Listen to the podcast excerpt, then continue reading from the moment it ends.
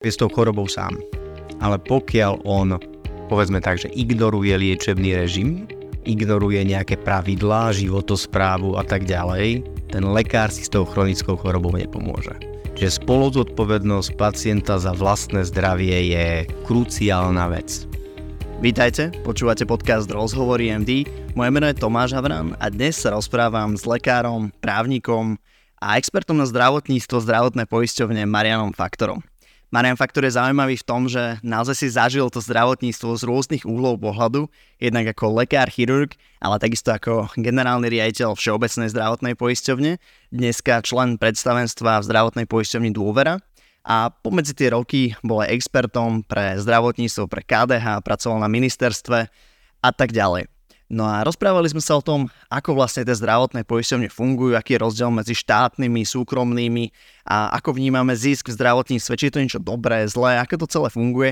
A toto je jeho pohľad dnes práve z týchto skúseností a teda z jeho pozície v dôver. Takže nech sa páči, toto už je rozhovor s Marianom Faktorom. Malá pripomienka, ak chcete mať prehľad o tom, čo sa deje v zdravotníctve na Slovensku, vo svete, v žurnáloch, alebo aké sú konferencie, granty, kurzy, do ktorých sa môžete prihlásiť, tak odoberajte Report MD, ušetrí vám to čas, budete mať prehľad a zároveň je to iba krátky e-mail, kde máte všetky informácie veľmi zhustené. Tak ako aj ostatné epizódy, aj túto vám prináša farmaceutická spoločnosť Krka Slovensko s motom Žiť zdravý život. Ahoj Marian, vítaj v podcaste Rozhovory MD. Tomáš, ahoj, ďakujem za pozvanie. Ty si taký celkom zaujímavý úkaz v slovenskom zdravotníctve. Máš e, dve atestácie. Vyštudoval si dve univerzity, medicínu, právo. A vypracoval si sa do vrcholového manažmentu dvoch poisťovní, aj všeobecký, aj dôvery. Čiže aj tá štátna, ten štátny sektor, aj ten súkromný. A takisto si pôsobil v politike, na ministerstve zdravotníctva. Čiže keď som sa pýtal, že, že kto je taký človek, ktorý naozaj, že 3D má pohľad na to zdravotníctvo, tak som dostal odpoveď, že Marian Faktor. Ako sa toto celé udialo? Tak ono to vznikalo postupne a v žiadnom prípade to nebol zámer od začiatku. Ja keď som skončil lekárskú fakultu v 96., tak som si bol na 100% alebo 200% istý, že celý svoj pracovný život a strávim s medicínou v nemocnici tak to aj začalo. Čiže po škole, a to bola nemocnica v Čaci a oddelenie úrazovej chirurgie a aj teraz odstupom času poviem, že asi najkrajšia časť môjho pracovného života, táto medicína. No a potom bola príležitosť, myslím, že to bol rok 2000, 2004, a príležitosť v zdravotnej poisťovni, to bola vtedy štátna poisťovňa, regionálna pobočka v Žiline tak hovorím si, že skúsim to, ale vtedy to bol taký pohľad doktora. Ja ako lekár, čo zachraňujem ľudské životy, ktorý som ten dôležitý v tom systéme a tu je nejaká zdravotná poisťovňa, ktorá tomu nerozumie, všetko to komplikuje a ešte ani nezaplatí to, čo zaplatiť má. Tak to bol ten prvý krok. Ale keď som odchádzal z nemocnice, tak som si myslel, bol som presvedčený, že to je nárok na dva alebo na nejaké prechodné obdobie. Takže v tých časoch som robil v zdravotnej poisťovni a medicínu som robil na úvezok. Hm, po víkendoch, služby, nejaká, nejaký klinický deň. No a postupne z roka na rok sa naťahoval ten príbeh v zdravotnej poisťovni, čo na začiatku bola štátna poisťovňa, potom bola súkromná poisťovňa, potom sa vrátil do štátnej a tak sa to nepotkal. Ja to tak zastavím, že čo, čo vôbec bola tá tvoja motivácia ako chirurga? Že si to neviem úplne dobre predstaviť, že som chirurg a teraz, že hm, idem pozrieť do poisťovne. Že peniaze, alebo že e, rozhľad, alebo že ťa to tam už fakt sralo v tej nemocnici, že tie poisťovne neplatia, čo majú a že ideš sa tam pozrieť, jak to tam robia, alebo čo, čo bola tá motivácia? A primárne išlo o to, že, že je, že systémovo, ako to funguje, a som, a som drobný, drobný puzzle poviem z toho pobytu v nemocnici vo finále, že tam boli také rozhodnutia, že OK, vtedy sa to volalo efektívnosť, alebo dnes by sa to povedalo, že efektívnosť, ale mne to vtedy nedávalo logiku, pretože reduku, redukovali sa služby. Bola, kedy sme slúžili traja, potom slúžili dvaja, alebo slúžil jeden, druhý bol pod telefónom a tak sa to ako keby zhoršovalo na to pôsobenie v tej nemocnici, tomu prvé. Potom prišlo ďalšie rozhodnutie, že na krčnom oddelení nebude služba, ale že tú službu budú robiť traumatológovia, že budú slúžiť aj na krčnom. A takto zo pár takýchto zmien sa tam udialo a ja som bol vtedy presvedčený, že to je systémovo zle, tak som sa išiel pozrieť do tej zdravotnej poisťovne, zdravotnej poisťovne, že, že jak je to možné, že sa príjmajú takéto rozhodnutia, ktorí sú v rozpore s tým, ako som ten, to poskytovanie zdravotnej starostlivosti videl ja vtedy ako lekár. Tak to bol ten dôvod, že jak ten systém funguje, že dovoluje aj takéto vtedy z môjho pohľadu, že nerozumné zmeny. No a si tam došiel a si im to vysvetlil, teda, že ako sa to má robiť? No, a nebolo to jednoduché, musím teda povedať, že nestalo sa to, s čím som prišiel do tej poisťovne, skôr naopak. A už teraz s odstupom času poviem, že on to chcelo nejaký čas, ja tak orientačne poviem, že možno 3 až 5 rokov, kým človek vyvažuje tú jednu a druhú stranu. Čiže už som mal za sebou odžité viac ako 10 rokov v nemocnici a chcelo to čas, nejakú investíciu, že spoznávať tie systémové veci. Teraz to nie je len zdravotná poisťovňa, ale legislatíva, obmedzenie financiami, a nejaké rozhodnutia ministerstva zdravotníctva a tak ďalej. Čiže z pozície tej krajskej pobočky sa asi meniť veci nedajú. Až potom postupne času, keď som sa dostal do top, managementu štátnej alebo súkromnej zdravotnej poisťovne, do určitej miery človek vie ovplyvňovať ten systém. Ale na tie zásadné zmeny to viac času treba. Ako sa za tých posledných 20 rokov zmenili poisťovne? Nejaké uh, sa pridávali, nejaké sa zlučovali, nejaké sa uh, z trhu vytrácali a zároveň asi ten, ten, ten, ten produkt, ktorý vlastne robia je stále taký akože podobný, alebo teda, že je jeden. Um, ako sa ale menili, ako sa transformovali z tvojho pohľadu? Tak, akože bolo to burlivé obdobie tých posledných 20 rokov. A presne ako si povedal, akože najprv veľa poisťovní, potom sa redukovali, potom sa spájali. A ako sa zmenila, ja to je dobrý, dobrý point, čo si povedal, že a na rovinu treba povedať, že, že aká je pridaná hodnota tých zdravotných poisťovní z pohľadu pacienta alebo z pohľadu lekára. Tak na to sú dve odpovede. Tak poprvé, že karty sú nejako rozdané, mám na mysli legislatívu. A legislatíva len v obmedzenej miere umožňuje a odlišovanie tých zdravotných poisťovní.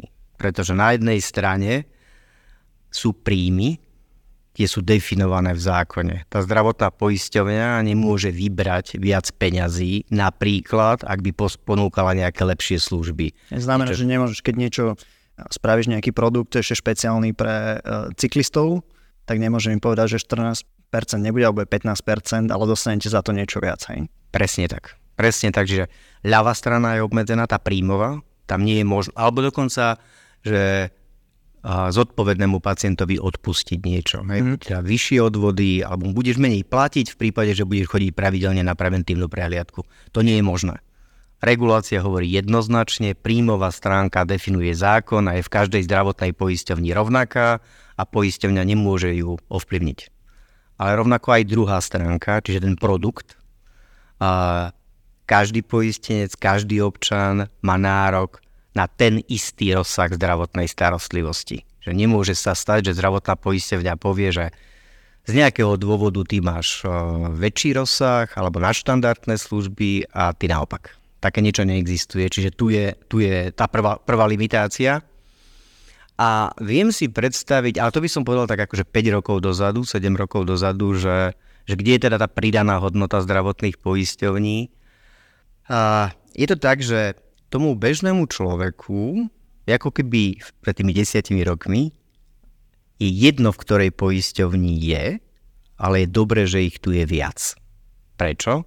Lebo keď niektorá tá zdravotná poisťovňa s niečím prišla, tak tie druhé sa to snažili dorovnať. Čiže tá súťaž medzi poisťovňami zvyšovala úroveň služieb pre svojich poistencov. Čo toto je celkom odpoveď na to, že keď niekto dojde, že prečo tu nemáme unitár, prečo tu nemáme nejakú NHS štátnu, ktorá vlastne tu akože bude aj nastavovať tie pravidlá, aj bude vykonávať tú, tú zdravotnú starostlivosť, ale takisto aj akože tie, tie platby potom budú, budú v jej kompetencii tak, tak akože teoreticky by to tak mohlo byť, ale ty teda hovoríš, že máme tu teda viacero tých poisťovní, ako čím viac, tým lepšie, lebo keď aj nejaká malá poisťovňa by došla s nejakou inováciou, tak ostatné by sa museli nejako dorovnať. Takže toto je tá najväčšia pridaná hodnota tej súťaže tých poisťovní na tom slovenskom zdravotníckom trhu? Jedna z nich určite, ale možno, že aj ilustráciu iný príklad, že sociálna poisťovňa je len jedna. Nie je tlačená konkurenciou do zvyšovania nejakých služieb, a neviem teda, kto má alebo kto nemá skúsenosť, ale tá úroveň služieb zo strany sociálnej poisťovne je horšia ako v štátnej zdravotnej poisťovni. Teraz chválim štátnu zdravotnú poisťovňu, ale vďaka tomu, že je v konkurenčnom prostredí, tak tie úroveň tých služieb musí byť vyššia. To je prvý akože konkrétny príklad zo Slovenska. Alebo druhý taký bežný, že v prípade, že by bola jedna zdravotná poisťovňa a človek čaká na nejaký operačný výkon. Čaká dlho, primerane, krátko, čím to človek porovná. Keď to bude porovnávať so zahraničím, už je to odťažité, už je to na dlhú ruku. Ale keď je, sú tri zdravotné poisťovne na Slovensku, čo je súčasná situácia, tak už sa dá porovnávať. Keď som v tejto poisťovni, čakám mesiac, keď som v tejto, čakám 3 mesiace. Keď som v tejto poisťovni, má takúto mobilnú aplikáciu, druhá takú aplikáciu nemá. Keď som v tejto poisťovni, ponúka nejaké benefity, dentálny benefit, vrátky za lieky, iná poisťovňa to v tomto roku neposkytuje, ale je vysoko pravdepodobné, ak tá jedna z tých poisťovní bude ponúkať produkt, ktorý je zaujímavý alebo žiadaný, tak určite vyvolá tú reakciu tých ostatných zdravotných poisťovní, aby dorovnali ponuku. No a je tu nejaká aj že teoretická možnosť, že raz Slovensko to bude mať takýto NHS, systém, alebo, alebo že iba jednu poisťovňu, ktorá si tu bude bačovať, alebo práve je možnejšie, že to zostane tak, ako to je dnes, alebo práve sa posunieme do toho, že boli nejaké názory, že možno všeobecná zdravotná poisťovňa by sa mohla roztrieštiť na viacero kmeňov, mohli by sa niektoré privatizovať, bolo by tu viacero tých poisťovní, tak to sú také akože tri modely, ktoré niektoré sú asi pravdepodobnejšie, niektoré menej pravdepodobné. Ako by to ovplyvnilo tú zdravotnú starostlivosť na Slovensku? Odpoveď na otázku, alebo na tie otázky, ktoré si teraz položil, to je plne v kompetencii politiky, čiže kto bude pri moci, kto bude v parlamente, kto bude na ministerstve a si môže vybrať niektorý z tých scenárov, aj keď tá veľká zmena, napríklad, že unitár, unitár to si vyžaduje fakt, že koncepčnú prípravu a ozaj nejaký plán, konzistentnosť a politickú silu, aby človek o tom len nerozprával, ale aby sa to aj presadilo do praxe. To neznie ako úplne dnešné podmienky, v ktorých by sa to dalo realizovať. A je to nedávna minulosť, keď jedna z politických strán chcela, chcela, chcela urobiť unitár, bola aj založená spoločnosť na ministerstve zdravotníctva za účelom, aby vznikol unitárny systém zdravotného poistenia, ale sa to tak nejako rozplynulo ako mnoho iných politických sľubov, takže neverím na nejakú zásadnú zmenu, ale opakujem, že je to čiste politické rozhodnutie. Ale keď sme išli do tej teórie, tak za zárovinu poviem, že neexistuje nejaká seriózna medzinárodná štúdia alebo nejaká seriózna zhoda, či jeden alebo druhý systém je lepší. Každý z nich má výhody aj nevýhody, aj unitár, aj pluralitný systém, ale opakujem, že neexistuje nejaký odborný analytický konsenzus, že tento systém znamená kvalitnejšiu zdravotnú starostlivosť. Nie, nie je to tak. Aj v jednom, aj v druhom systéme to môže fungovať lepšie. Čiže aj v tom našom pluralitnom to môže fungovať lepšie. Také Norsko a Dánsko, a teda Norsko a Holandsko napríklad sú v tomto pekný príklad. No, Norsko jedna, Holandiania viacero zdravotných poisťovní, NHS jedna zdravotná poisťovňa, Švajčiarsko veľa zdravotných poisťovní a asi všetko sme spomínali zdravotné systémy, ktoré sú na tom oveľa lepšie ako my. Ale možno pri tomto porovnávaní si odpustím jednu poznámku, že ťažko porovnávate zdravotné systémy bez toho, aby, aj neporovná, aby sa neporovnávali zdroje, ktoré majú k dispozícii. Keď my na Slovensku vieme chodiť v Octavii alebo vo Fabii, nemôžeme sa porovnávať s niekým, kto chodí na Audine alebo v Mercedes. A tiež nie iba finančné zdroje, ale aj nejaké kulturálne zdroje. A druhá vec, história jednoznačne, história, možno nejaká taká spoluzodpovednosť, viera, dôvera v štát, politiku a tak ďalej. Nemenej, nemenej dôležité veci, určite áno. No, dobre, takže e, vlastne nevieme, čo je, čo je lepšie. Zatiaľ asi je lepšie to, čo nejako vieme robiť na Slovensku a v tom sa asi môžeme skúsiť zlepšovať a ako keby dostať lepšiu starostlivosť za menej peňazí. Asi, že to je celá pointa, lebo konec koncov to zdravotníctvo nie je iba o tej medicíne, ale aj o tých financiách, že potrebujeme si kúpiť kvázi čo najviac toho zdravia. A no samozrejme potom do toho ešte zapadajú aj nejaké sociálne determinanty toho zdravia, že ten balík peňazí, o ktorom sa bavíme, ovplyvní naše zdravie možno na 10-15% a potom jednak sú tu aj ďalšie rezorty, ktoré ovplyvňujú nejako naše zdravie, ale takisto aj naše správanie a genetika. To, to som veľmi rád, že si to spomenul, lebo to sa často hovorí, keď niečo vytýkame, že zlý zdravotný stav na Slovensku, odvratiteľné úmrtia, priemerná dĺžka života v kvalite a tak ďalej. Áno, je to na Slovensku zlé, ale je chybou, jednoznačnou chybou povedať, že v tých tých ukazovateľov zdravia zlyhávame, pretože máme zlé zdravotníctvo. To zdravotníctvo na to vplýva maximálne 15-20%. A to už úroveň dopravy, vzdelania a všetky ostatné rezorty, životné prostredie a tak ďalej má väčšiu, väčší vplyv na tie zdravotné determinanty ako zdravotný systém sám. Dve také otázky porovnávacie. Keď eh, tak osobne si porovnáš tú tvoju prácu v nemocnici a v poisťovni, pravdepodobne úplne diametrálne iné uh, roboty, ale predsa len, keď to máš nejak porovnať, tak ako to vnímaš, ako to ovplyvňuje tvoj život, uh, profesionálne nejaké skily, ktoré potrebuješ na tieto práce?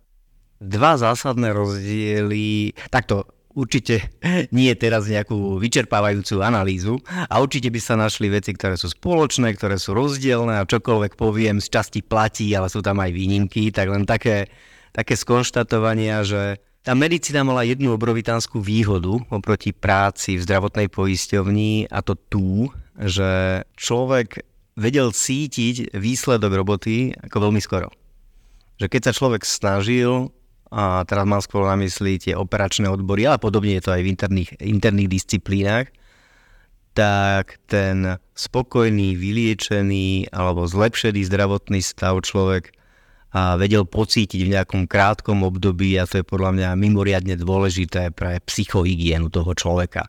Vidieť úspech, niečo rukolapné, že niečo robím a niekomu som pomohol, niečo som spravil a niečo sa zlepšilo. To v tej medicíne je, je konkrétnejšie a v tom v tej poisťovni alebo v tých systémových veciach, že človek v jednom roku niečo začne a pozitívne výsledky často vidí o 3-4 roky a tých vplyvov, tých náhodných, nepredvídateľných, alebo také, čo človek nemá v kompetencii, nemá pod kontrolou, je strašne veľa. Čiže vždy je to s veľkým otáznikom, ako tá zmena dopadne. Tak to je prvý rozdiel.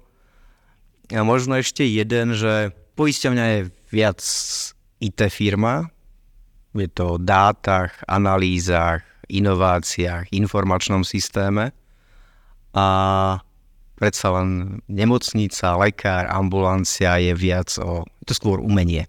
Umenie o tom, ako ten vzťah s tým pacientom, medicínsky kunšt, viac umenie. Ako to možno vplýva na takú, že vnímanie vlastnej nejaké sebahodnoty? Lebo ja mám taký pocit u veľa lekárov, že vnímajú tú sebahodnotu cez to, aký impact robia na tých pacientov, že zachraňujú životy, že priamo dnes som niekomu pomohol, odchádzam domov s tým pocitom, že som naplnený, vnímam seba ako hodnotný článok v tomto nejakom reťazci zdravotníctva. V tej poisťovni toto nemáš asi každý deň a že či to a akože nejako nevplýva na tú tvoju seba hodnotu, alebo nevplývalo možno v minulosti, že teraz už si videl nejaké tie výsledky alebo, či, alebo je to úplne že zlé uvažovanie? Nie je tam tá bezprostredná radosť z výsledku. Tá zdravotná poistenia nevlieči žiadneho pacienta. To je len backup pre ten systém. To financuje, to možno kontroluje, nejak vylepšuje, ale nelieči pacienta, takže táto hodnota, ten úspech tam nie je.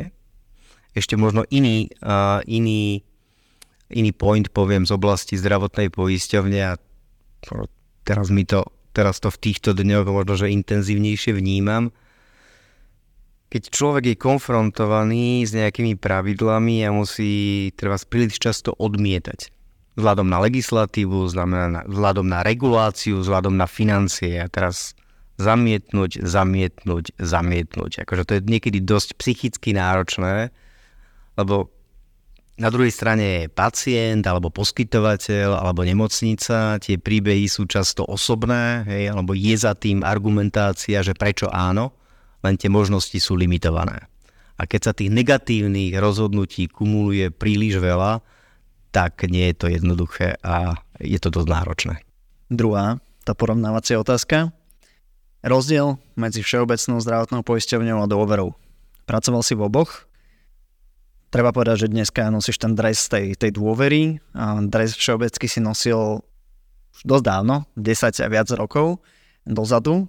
Takže je to trošku neférová otázka voči Všeobecnej zdravotnej poisťovni, a však všeobecne asi by bol dobre, keby tu ešte bol niekto aj z Všeobecnej zdravotnej, ale určite uh, sa aj k tomu dostaneme.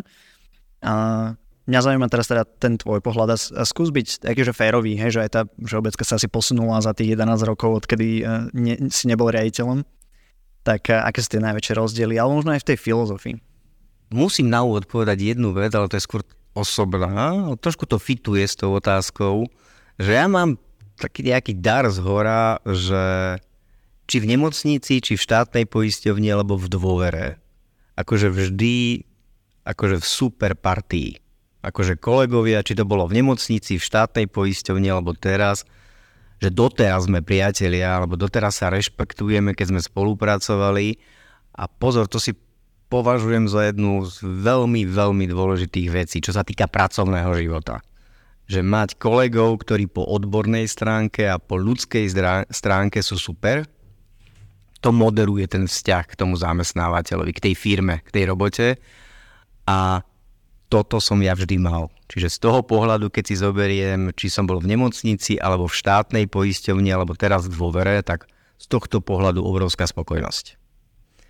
A potom ten rozdiel ono to vyplýva asi z tej, z tej podstaty, že jednoducho je to štátna poisťovňa, to znamená súvisí to s politikou a tá politika sa mení.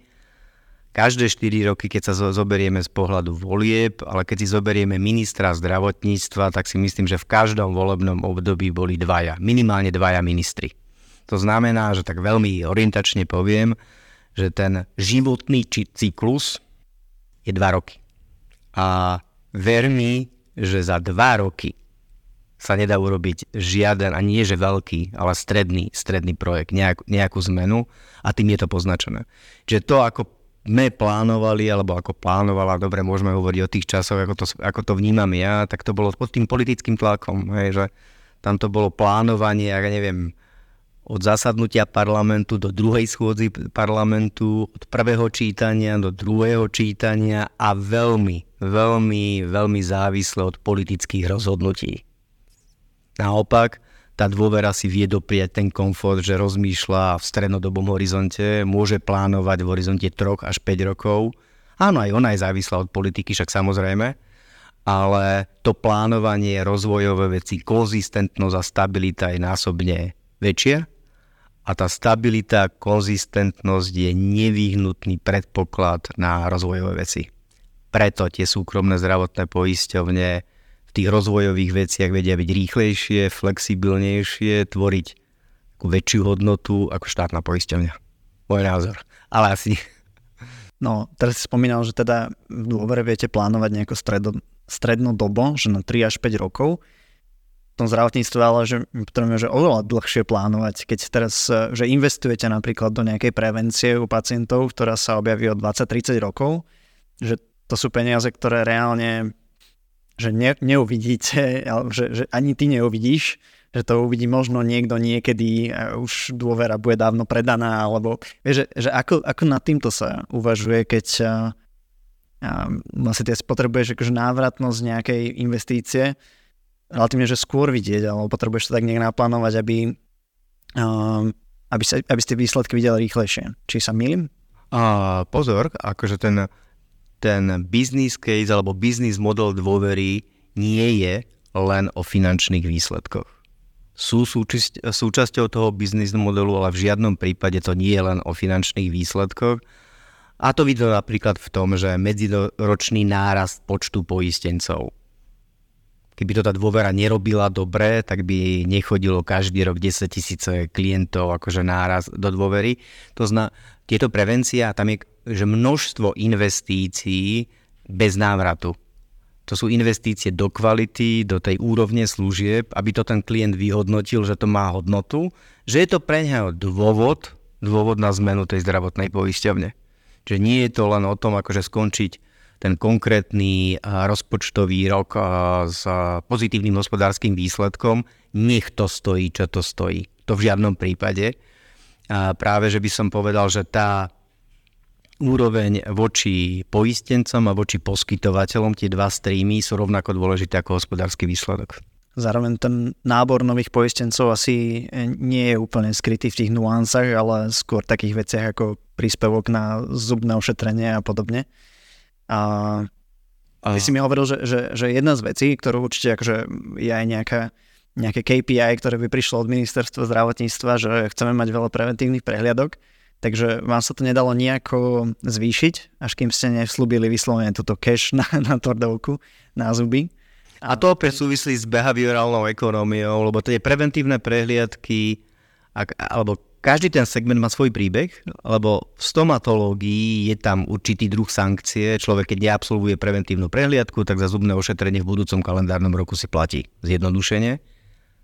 Čiže už je tam nejaká akcia voči tomu príjimateľovi, voči tomu klientovi, a tento mechanizmus spôsobil, že tá preventívkovosť, tak to nazvime, je 80% a viac, čo je super číslo. To je prvý segment, môžeme byť spokojní.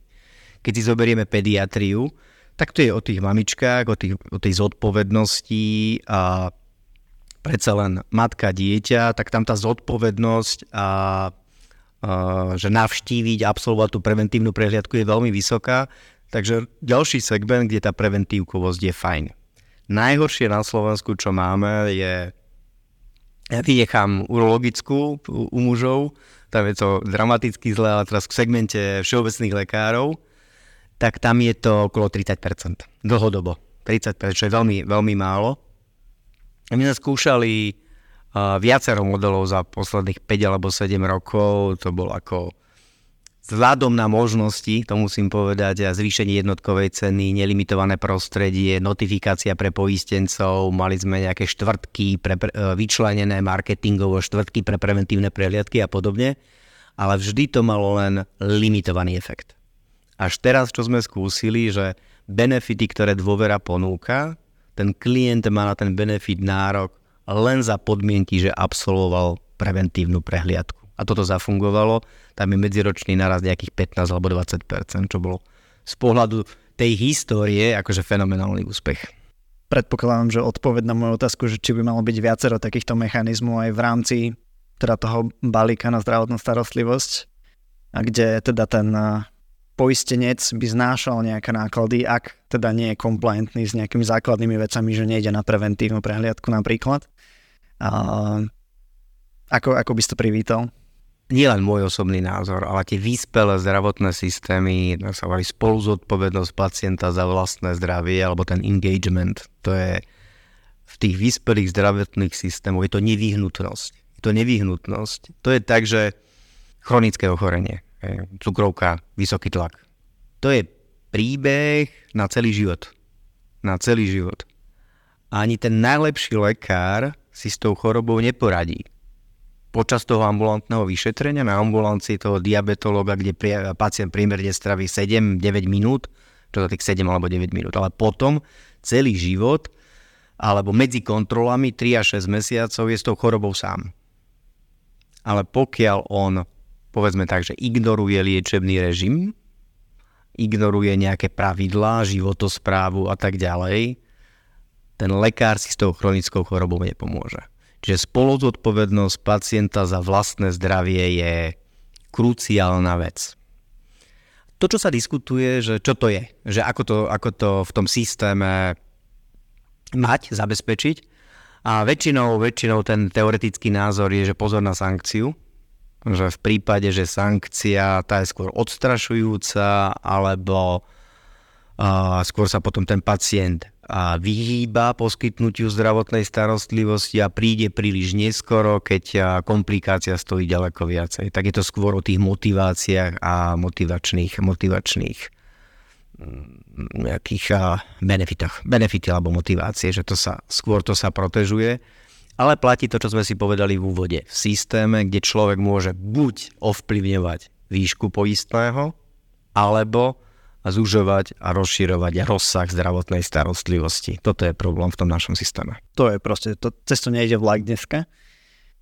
A zároveň, že ako keby toto podmienovanie tej zdravotnej starostlivosti alebo motivácia byť komplientný v zásade, hlavne na tej motivácii by sa asi zhodlo akože veľa tých stakeholderov v tom, v tom segmente zdravotnom, nie?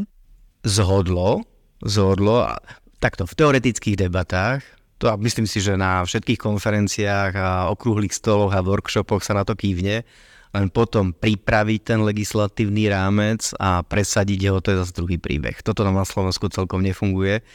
To skôr tak vidím, že Slovensko je super v analyzovaní problému, niekedy to až hraničí s takým tým sťažovaním, kritizovaním a vyplakávaním Možno sa už dostávame tak do polovice aj v navrhovaní tých riešení. Aj tam už podľa mňa vo veľa oblastiach je zhoda, ale tá posledná tretina nám chýba a to je ten politický leadership, ktorý tú zmenu aj presadí.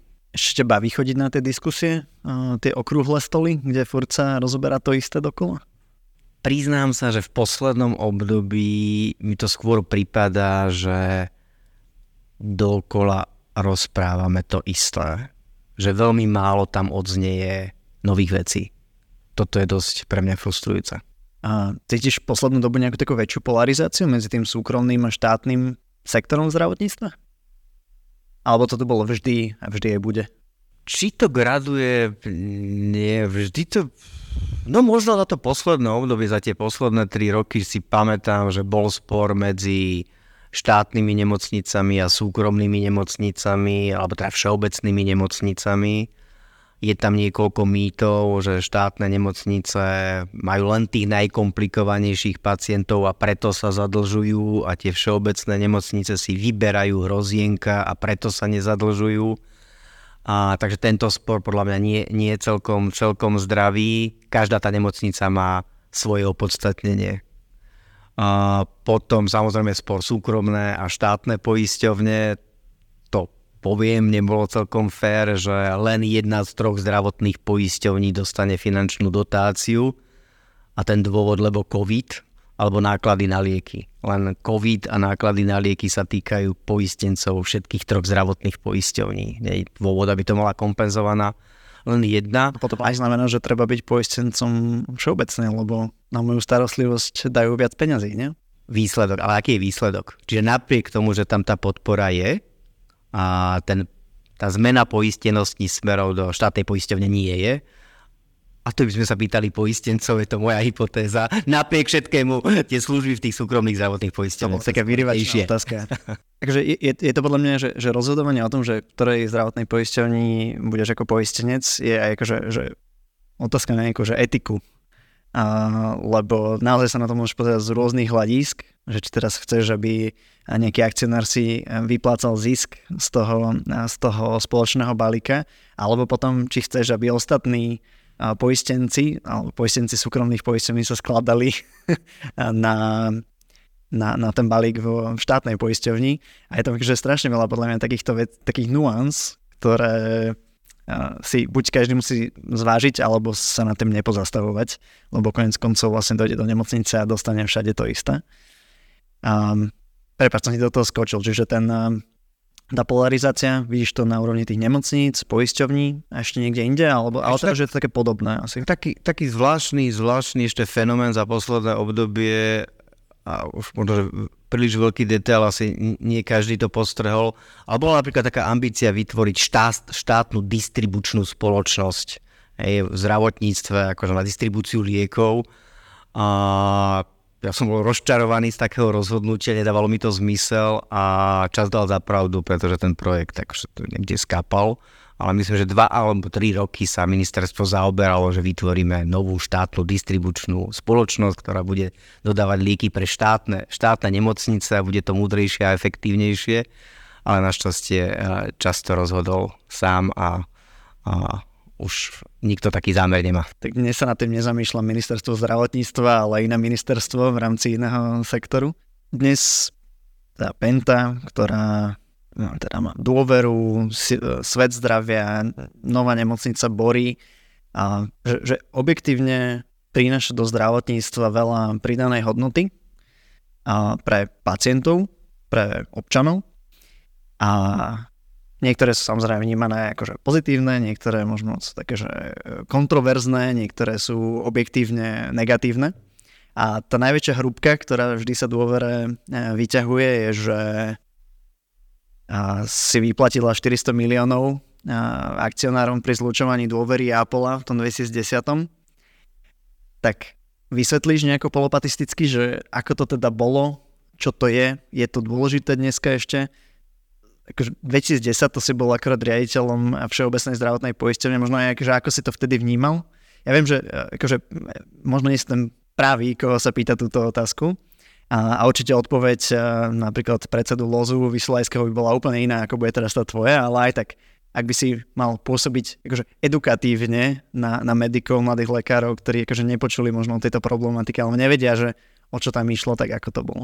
Tá odpoveď, aspoň a v tejto chvíli a z mojej strany, že v dvoch úrovniach a možno v predchádzajúcej časti sme si to povedali, že či sa dá, alebo či niekto súhlasí s tým, aby bol zisk v zdravotníctve alebo nie. Môj názor je, že regulovaný zisk, my hovoríme o 1,5%. Možno ešte trošku v číslach, že keď sa porovnávame s Čecha, Čechmi, tak nám chýba aby sme boli na úrovni Českej republiky v slovenskom zdravotníctve 1,5 až 2 miliardy eur. Aby sme boli na úrovni toho, čo má susedná, susedná krajina a 1,5% zisk, to hovoríme o nejakých desiatkách miliónov eur pre všetky tri zdravotné poisťovne. Čiže toto je kruciálna vec, kým sa dostanem tých 400 miliónov eur. Čiže ak bude niekto povedať, že nie, nesmie sa tvoriť zisk, tak ťaž, ťažšie sa dostať na tú druhú úroveň. Ale poďme do tej prvej. Môj názor je, že regulovaný, primeraný minimálny zisk na úrovni 1,5%, pokiaľ je motivujúci, napríklad z pohľadu Penty, že ten akcionár bude pôsobiť v tom zdravotníctve a je ochotný investovať a postaviť novú nemocnicu tie bory alebo investovať do nemocnice tu zdravia a tak ďalej a tak ďalej. To je to, že je to motivujúce, aby investoval do toho slovenského zdravotníctva pre dôveru, aby prinášala nejaké, nejaké inovácie. A ak by sme si povedali, že áno, tak teraz idem tej transakcii 400 miliónov eur. Lebo veľmi sa to prezentuje tak, že dôvera si zobrala zo zdravotníctva 400 miliónov eur. A to už sú tie médiá, to je tá povrchnosť. Nie. Dôvera si zobrala úver z bank. Zobrala si úver z bank, nie zo zdravotníctva a v tom následnom období z toho zisku, ktorý bol teda legitímny podľa platnej legislatívy, splácala ten úver. Tak ako keď si ty zoberieš hypotéku, alebo ja si zoberiem hypotéku, ktokoľvek, tak si zoberie hypotéku a následne ju musí splácať. Čiže dôvera si zobrala, úver z konzorcia bank, ktorý v ďasle ešte myslím nie je ani splatený, alebo vo finále a ten postupne splácala. Z čoho ho splácal? Ešte, z toho jednotliv... Možno by si mohol povedať, že na čo si vlastne zobral ten úver. Ešte raz? Že na čo si brala ten úver dôvera. Že, a, aby si povedal kvázi, že celý ten, celý ten príbeh, že... No v čase, keď sa spojila dôvera, dôvera s Apollom... Apollo, sa... akože poďme od Ačka, vieš, že pre, pre ľudí, ktorí vôbec že netušia, čo sa vtedy udial. Dôvera sa spojila s Apollom zdravotnou poisťovňou, došlo k zväčšeniu teda poistného kmeňa, v tej účtovnej operácii sa nacenil ten poistný kmeň a to bola to nové aktívum tej spojenej zdravotnej poisťovne. Tá hodnota bola vo výške tých 400 miliónov eur. A to bola hodnota toho úveru. Uh-huh.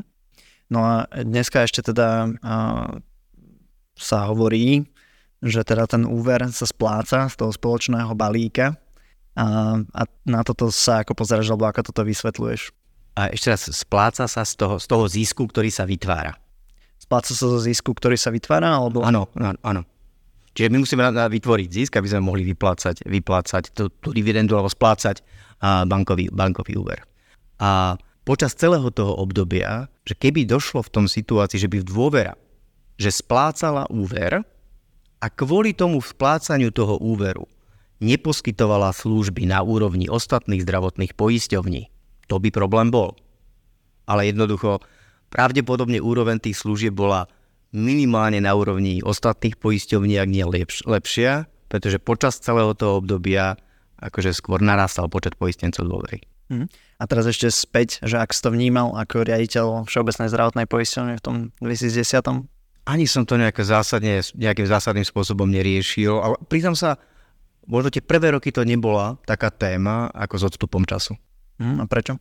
Politika. Podľa mňa politika, ako ja to tak vnímam, že môj názor, ale poviem ho, že, uh, že sú veci, ktoré v slovenskom zdravotníctve nefungujú a treba to na niekoho zvaliť. A mne to tak prípada, že sa veľmi rado hovorí, že preto lebo zisk, preto lebo 400 miliónov, takže aj za nás je ďaleko lepšie, keby sa už tá situácia konečne vyriešila, lebo sú to zástupné, zástupné problémy. Tie problémy slovenského zdravotníctva, pozor, pozor, myslím tie skutočné, sú niekde úplne inde ako 1% zisk. Kde sú? A nemusíme ich ani akože vymýšľať. Nemusíme ich vymýšľať, že keď si zoberieme za poslednú, ja neviem, 15-ročnú históriu, programové vyhlásenie každej politickej garnitúry, ktorý prišla, tak v zásade ten plán politický nie je zlý. Nie je zlý, keď si zoberieme to programové vyhlásenie vlády a keby sme urobili odpočet, že čo z toho sa splnilo. Idem konkrétnejšie snáď v každom programovom vyhlásení vlády alebo tom ministerstve zdravotníctva, ktoré sme mali, bol definícia štandardu. Hej. Poďme si povedať, čo je štá, poďme urobiť pripoistenie, poďme zaviesť nový katalóg zdravotných výkonov, urobíme Národné centrum zdravotníckých informácií, aby boli e-zdravie a podobne. Čiže všetky tieto plány sme mali, ale neboli zrealizované. A to sú veci, ktoré by výrazne pomohli systému. Čiže už sme doplánovali, už treba exekuovať, hej? Presne tak, určite áno.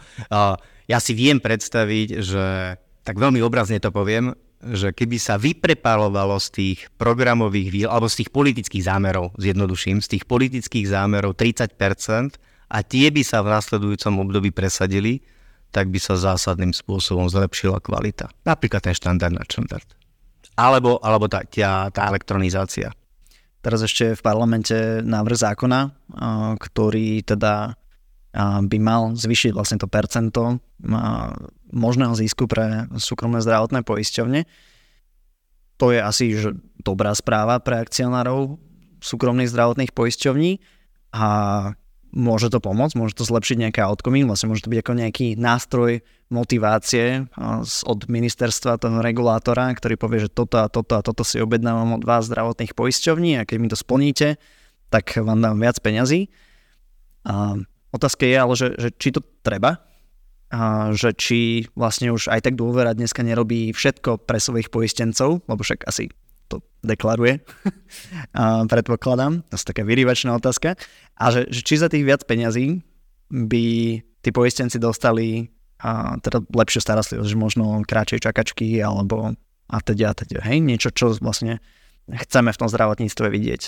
Ono, ten zámer aj taký je, že ten, to pol percenta je naviazanie na splnenie nejakých parametrov a tie parametre definuje štát že štát si určí akože priority zdravotníckej politiky pre nasledujúci rok alebo nasledujúce obdobie, ale keďže na realizáciu treba súčinnosť viacerých poskytovateľov, poisťovní, ďalších inštitúcií, tak je tam tá odmena za to. Čiže štát si určuje priority svojej politiky, potrebuje akože zaangažovať alebo motivovať tie zdravotné poisťovne a je tam tá odmena vo výške 0,5%. Podľa mňa je to fair a veľmi korektné. Veľmi korektné a dokonca podľa mňa aj akože manažersky správne. pretože predsa len sú tu tri zdravotné poisťovne, ktoré majú svojich zamestnancov, majú nejakú históriu, majú nejaké know-how, majú zmluvy s poskytovateľmi zdravotnej starostlivosti a celú túto mašin, ma, mašinériu motivovať a nasmerovať nejakým smerom. Medziročné zvýšenie počtu zaočkovaných HPV vakcínov alebo preventívnych prehliadok, alebo že bude, ja neviem, e-objednávanie na presný čas a podobne to sú veci, ktoré v minulosti opäť, asi niektoré by sme našli aj v tých politických vyhláseniach, ale neboli zrealizované. Pretože jedna vec je ten nápad vymyslieť, ten nápad povedať, ten nápad dať do programového vyhlásenia vlády, ale druhý problém, alebo druhá, druhý príbeh je implementovať to do reálneho života. A toto je podľa mňa legitimný nástroj. Čiže ty to vnímaš ako takú, že win-win stratégiu, kde teda aj súkromná uh, poisťovňa bude spokojná, aj vlastne ministerstvo sa budú splňať tie požiadavky, ktoré na tie poisťovne má. Áno. Správne tomu rozumiem? Lebo akože, mne sa to zdá akože celkom dobrý, že keď ja niečo chcem, niečo od teba, tak uh, buď uh, ja ti za to zaplatím, alebo uh, mi možno spravíš láskavosť, ale očakávaš, že možno v budúcnosti raz uh, budeš mať láskavosť aj u mňa. A že, že väčšinou je to nejaká reciprocita, a teda väčšinou tieto win-win stratégie asi fungujú uh, celkom dobre, ale mám taký pocit, že tí, ktorí sú proti uh, tomuto zákonu alebo tejto zmene, tak by čakali, že tu bude nejaká že win-lose stratégia, že, že, že my potrebujeme, aby všetko súkromné akože prehrávalo, aby teda akože ten štát vyhrával. Že je toto nejaká uh, možná stratégia? Alebo teda, že, lebo čo, čo iné tu ešte máme k dispozícii? Uh, už sme to spomenuli Áno, ja, ja cítim taký ten, nazvime to, že etatizmus, alebo takú snahu nejaké, my budeme rozhodovať, štát to vie lepšie, centrálne to zadirigujeme, všetko, čo je súkromné, je zlé a nebude sa tvoriť zisk tam ani tam ani tam a tí sú zlí, tí sú zlí. Ja s tým problém mám a nejak viac menej osobne som presvedčený, že takáto stratégia možno politikom kvôli nejakej volickej základni, alebo to, že sa to dobre počúva, alebo že je to populistické, alebo že to má priaznívcov, tak sa to preto rozpráva. Ale v strednodobom horizonte to nebude úspešný príbeh. Ako tých zlianí štátu a konkrétne v tom zdravotníctve za posledných 10 rokov a možno v týchto dňoch, akože už si neviem predstaviť nič konkrétnejšie povedať ako rozdiel príbeh rásochy a príbeh Bory. Čiže... Minimálne Bory sú a rásochy nie sú. Veď to chcem povedať, že, že jedno bolo pod taktovkou nejakých politických, centrálnych a štátnych rozhodnutí, to je 20-ročný príbeh Borov, 20-ročný príbeh rásoch a na druhej strane je tu tá pridaná hodnota z tej nejakej rozumnej súťaže alebo hodnota z toho, že sú tu súkromní investori. A potom sa môžeme rozprávať, že či teda tá zdravotná starostlivosť, ktorá sa poskytuje v Boroch, či je kvalitná alebo nie je kvalitná. Um, dobre. Ak by ti teraz niekto povedal, že poď k nám robiť riaditeľa Všeobecnej zdravotnej poisťovne, uvažoval by si o takejto ponuke a prečo áno, prečo nie, môže na tom byť niečo zaujímavé? Prvé ma napadá, že nie, neuvažoval by som o tej ponuke a možno jeden, jedna vec stojí za, za, za zváženie. Teraz som v dôvere, ale to je jedno, akože som súčasťou zdravotného systému na Slovensku a ten sa musí zlepšovať a bude sa ďaleko zlepšovať, pokiaľ k tomu zlepšovaniu bude prispievať aj štátna poisťovňa a ministerstvo. Takže z tohto pohľadu, že keby sa vyskladala nejaká zhoda, nejaká zhoda ministerstvo naše, zdravotníctva, ministerstvo financí, vláda, pri presadzovaní tej zmeny je nevyhnutné, aby bola aj štátna poisťovňa, tak z toho pohľadu. A možno ďalší mýt aj, dobre, teraz som v súkromnej zdravotnej poisťovni, ale pre fungovanie, pre tú bežnodennú agendu je najlepšie, keď ten systém funguje. Čiže ako náhle je problém, to dofinancovanie, málo peňazí, štrajky, spory, nie je nič horšie a aj z pohľadu zdravotnej poisťovne. Teraz rada možno smerom všeobecné zdravotná poisťovňa, ale že čo možno s tým, s tou tvojou skúsenosťou, so skúsenosťou aj z dôvery, na čo by sa sústredil, čo by boli tvoje priority?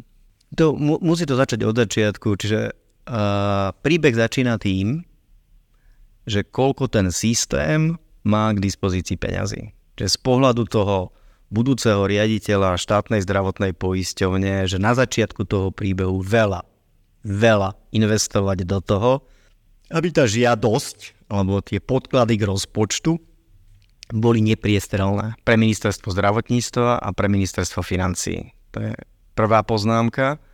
A keď sa to uzevrie, ale hovorí, že maximálny effort do toho, alebo ešte inak to poviem, že ťaháme za kratší koniec, akože to zdravotníctvo, pretože ten náš minister zdravotníctva si pýta viac peňazí na začiatku.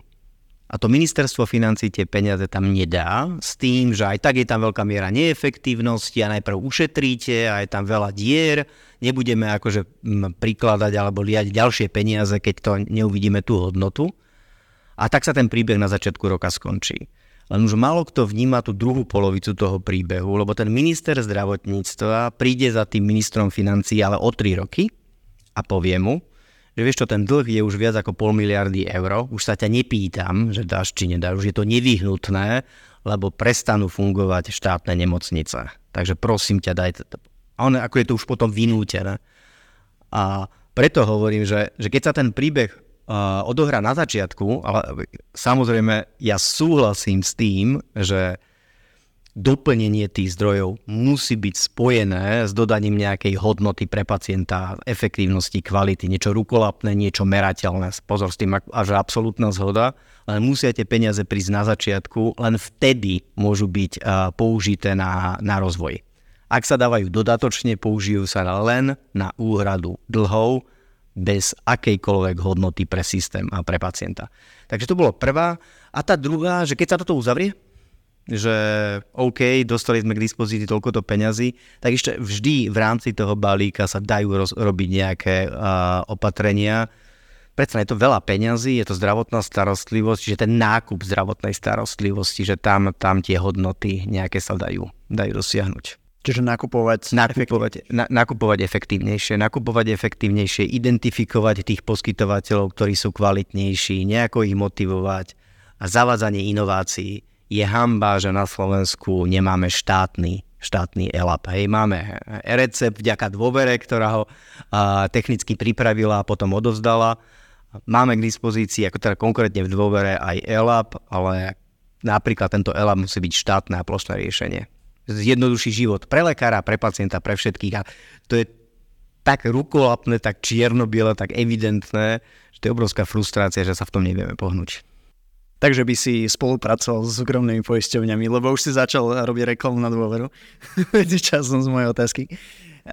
Dobre, super. Posledná otázka, že aby sme to neuzavreli tak nejako akože, tak akože plačlivo, tak čo je jedna taká vec, čo ťa teší na slovenskom zdravotníctve niečo, čo vnímaš ako takú pozitívnu, kľudne aj že malú vec, ale že pozitívnu, ktorá môže byť nejakým príkladom aj do budúcna.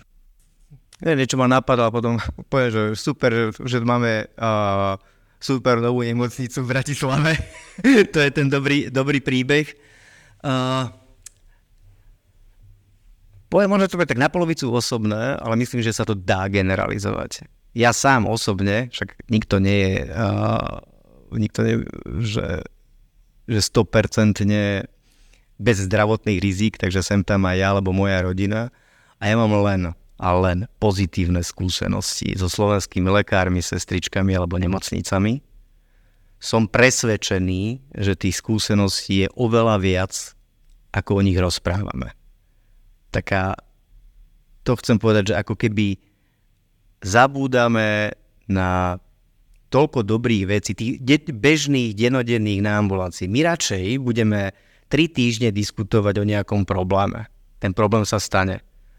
Ale tých 10 vecí, tých dobrých, pozitívnych, vyliečených pacientov, dobrých lekárov, dobrých sestričky, tomu sa venujeme tak nejako málo, takže toto by som povedal, že nezabúdajme, nezabúdajme aj na dobrých lekárov, dobrých sestričky, kvalitnú zdravotnú starostlivosť. Vôbec to nie je tak, že že na Slovensku je len a len zlé. Tak viac ako 100 plus lekárov som už vysporiadal v tomto podcaste a myslím, že to boli takí tí naozaj dobrí, ktorí uh, presne zapadajú do toho, čo si práve povedal. Krátke otázky, krátke odpovede, naozaj krátke odpovede. Akú knížku by si odporúčil prečítať medikom? Dve? Dve mám. Dva. Yuval Noah Harari, 21 rád pre 21. storočie a od Bregmana ľudskosť. Je nejaký šikovný nástroj alebo nejaká aplikácia, ktorú používaš a mohla by pomôcť aj ostatným? Chat GPT, ale to asi používajú všetci dnes. Na čo ho používaš? Keď si pozerám nejaké, že treba z prípravu content pre kongres, konferencie a podobne, hlavne do zahraničia. Mhm. Čo nové sa akorát učíš? Nové? Je taká nová vec, pretože úchylka, že zamiloval som sa do, do Slovenčiny a vyhľadávam slova, ktoré sa vytratili zo Slovenčiny. My sme hr po tých anglických nahrážkach ale pritom sa vypúšťajú také pekné slovenské slova, ako napríklad omrvinka, alebo ľúty boj a podobne. Ľúty boj? Ľúty boj. Čo je? To je zaujímavé, že a úprimne veľakrát som sa stretol s tým, že už málo kto z mladej generácie. Ľúty je taký nemilosrdný, krutý, taký... Je ľúty boj. Ľúty boj. Á, jasné, že to je jedno slovo. Nie, ľúty boj. Akú radu by si mal pre medika, medičku, ktorý si akorát teraz prechádzajú tým štúdiom, možno práve sa učia aj na skúšku. Tak poviem to, že, uh, že niekedy, niekedy tí zdravotní čakáreň nie je od slova čakať, pacient nie je od slova trpezlivý a nie celkom platí, že na dobrého doktora sa čaká. Čiže inými slovami, že budeme musieť investovať do tej úrovne služieb a vzťahu k pacientovi. Mal si taký nejaký ťažký moment počas štúdia alebo počas praxe, na ktorý to dnes spomínaš? No, na traumatológii tie príbehy, ktoré trvajú na operačnom stále viac ako 8 hodín, to myslím, že každý z chirurgov má natrvalo zapísaných. A čo sa týka medicíny, tak myslím, že všetci sme si užili anatómiu a podobné predmety. V čom si na seba najviac hrdý za posledných pár týždňov a posledných pár rokov? Uh, dlho som v zdravotníctve a myslím si, že s veľa ľuďmi, ako profesionálne, čo sme partneri, a máme dlhodobo dobré vzťahy. A to nie sú veci, ktoré človek a dohodne na konferencii alebo počas jednej, dvoch debát, ale sú to veci, ktoré a zapripravovali a nejak overili roky spoločnej práce. Ak by si teraz musel začať od znova a zdravotníctvo, medicína by neexistovali, tak čo by si robil? Ja to mám tak, že buď teda poisťovňa alebo medicína, to sú také, že dve štácie a úprimne bol som v jednej, alebo som v jednej, alebo v druhej akože maximálne spokojný, ale keby nebola ani jedna, tak ešte niekedy tak zvažujem alebo baví ma učiť. Učiť, prednášať. A teda veci, ktoré rozumiem, ale opäť by to bola medicína alebo zdravotníctvo, ale mohlo, že z pohľadu toho, že vysvetľovať, ako motivovať, natchnúť, natchnúť mladých ľudí, toho nadšenia je tam ako keby menej, ako bolo uh, počas mojej generácie. Ďakujem veľmi pekne za rozhovor, to bol Marian Faktor. Tomáš, ďakujem, pozdravujem všetkých. Práve ste dopočúvali rozhovor s Marianom Faktorom a ak sa vám páčil, tak budem veľmi rád, ako pošlete svojim známym spolužiakom, kolegom. No a my sa počujeme opäť o týždeň.